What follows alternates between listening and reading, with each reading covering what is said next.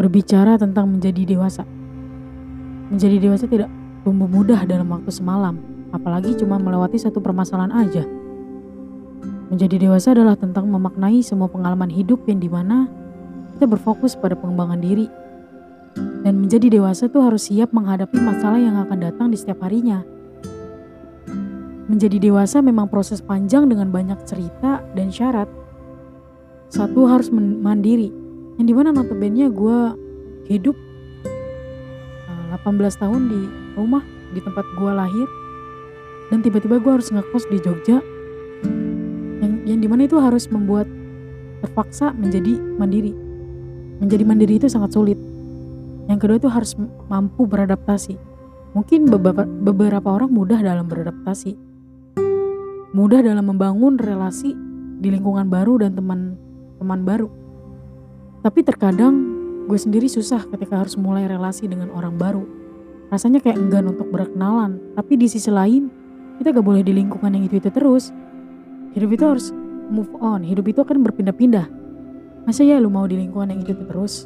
Jadi menjadi dewasa itu dituntut untuk bisa beradaptasi dan membangun relasi di lingkungan baru. Pastinya kan, di lingkungan baru itu kita menemui banyak permasalahan-permasalahan baru yang memang belum pernah terjadi di lingkungan sebelumnya. Yang di mana ini memicu pada pengembangan diri. Pengembangan diri kita tuh uh, semakin maju. Yang pastinya beradaptasi itu perlu ada karena untuk pengembangan diri yang terus berjalan entah kapan berhentinya. Menjadi dewasa pasti harusnya harus kuat. Terkadang satu hal ini yang membuat kita takut untuk menjadi dewasa. Terkadang kita harus berpura-pura kuat di depan orang agar terlihat baik-baik saja. Menjadi dewasa bukanlah tentang usia, bukanlah tentang gelar panjang dari kampus, bukanlah tentang kegagalan saat pacaran. Menjadi dewasa itu ketika lo berhenti membandingkan diri lo dengan orang lain.